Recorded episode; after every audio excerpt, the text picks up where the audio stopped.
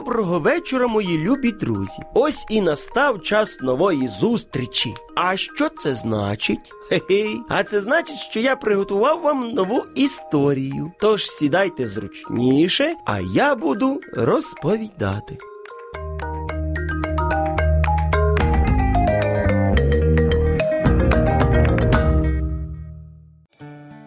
Вова, скільки себе пам'ятав, завжди мріяв стати тренером. Він займався спортом, постійно тренувався. А коли прийшов час вирішувати, куди, врешті-решт, поступати після закінчення школи на навчання, ні на хвилинку не сумніваючись, пішов до фізкультурного університету. П'ять років навчання промайнули швидко. Тепер він вже не Вова, а Володимир Іванович. І як молодого фахівця його направили працювати не в якийсь там престижний клуб, як він мріяв, а у звичайнісіньку школу.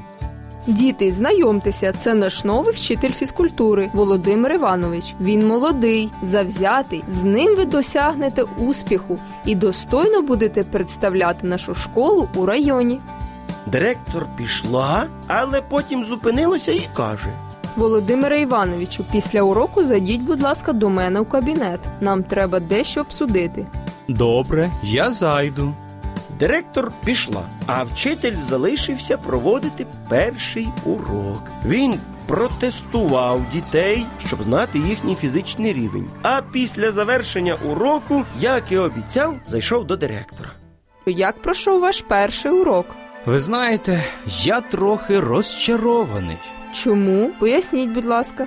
Дітки дуже фізично слабенькі, і майже половина з них не ходить на уроки фізкультури. Я не уявляю, як з такими дітками можна працювати та ще й у змаганнях брати участь. Вірю, що дітки фізично слабкі, але у вас є ще час, щоб усе виправити і підготуватися до змагань. Я в вас вірю. Добре, я спробую. І наш молодий вчитель вирішив не здаватися і прикласти максимум зусиль, щоб разом із дітьми досягнути успіху. На наступний урок він підготував для своїх учнів цікаві вправи і пояснив, як завдяки цим вправам підвищити свій фізичний рівень. А ще він їм пообіцяв, що зробить ну все, аби підготувати їх до змагань. Діти були ну просто в захваті. Як гарно сьогодні прийшов урок. Так, мені теж він дуже сподобався. Я тепер не буду пропускати уроки. У нас такий класний вчитель, на його уроки хочеться ходити. Так, тепер нам треба добре тренуватися, щоб на змаганнях його не підвести.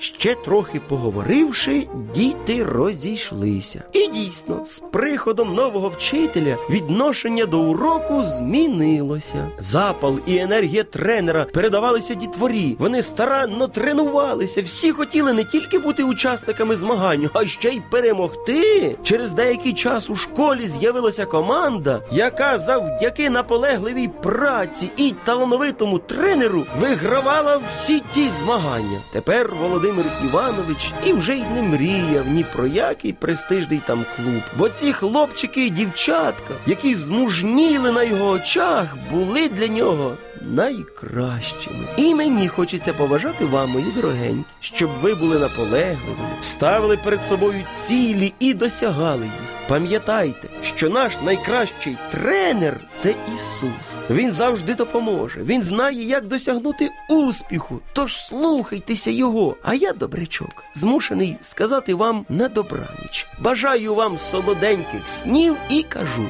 до нових зустрічей.